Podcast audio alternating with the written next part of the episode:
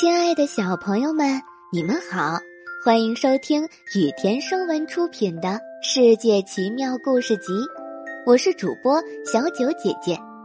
接下来我会每天给你讲一个好听的小故事。今天我们要讲的故事是《兔子新娘》。从前有个妇人和她的女儿住在一个美丽的卷心菜园里。有一天，园里来了一只兔子，偷吃他们的卷心菜。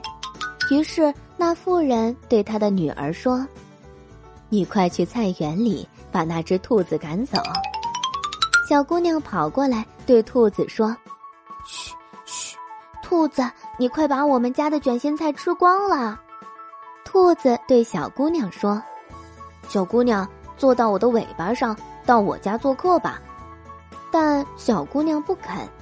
第二天，兔子又来吃卷心菜了。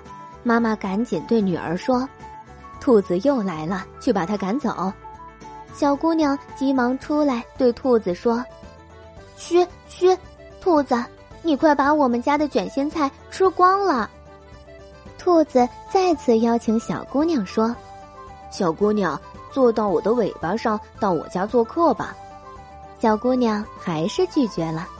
第三天，兔子又来了，坐在卷心菜上面。妈妈对女儿说：“快去，把那兔子赶走。”小姑娘第三次出来对兔子说：“嘘嘘，兔子，你快把我们家的卷心菜吃光了。”兔子第三次对小姑娘说：“小姑娘，坐到我的尾巴上吧，到我家做客吧。”这次小姑娘同意了，他坐到兔子的尾巴上，被带到了很远的兔子家。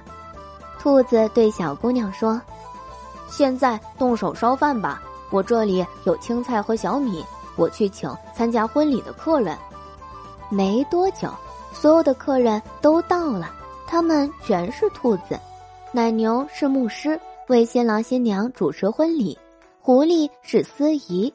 祭坛则在彩虹下面，小姑娘十分难过，她感到特别孤独，被当成兔子新娘的小姑娘一言不发地抽泣起来。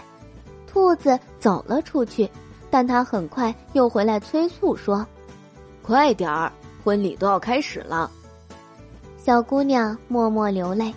忽然，小姑娘看到身边的稻草，有主意了，她做了一个稻草人。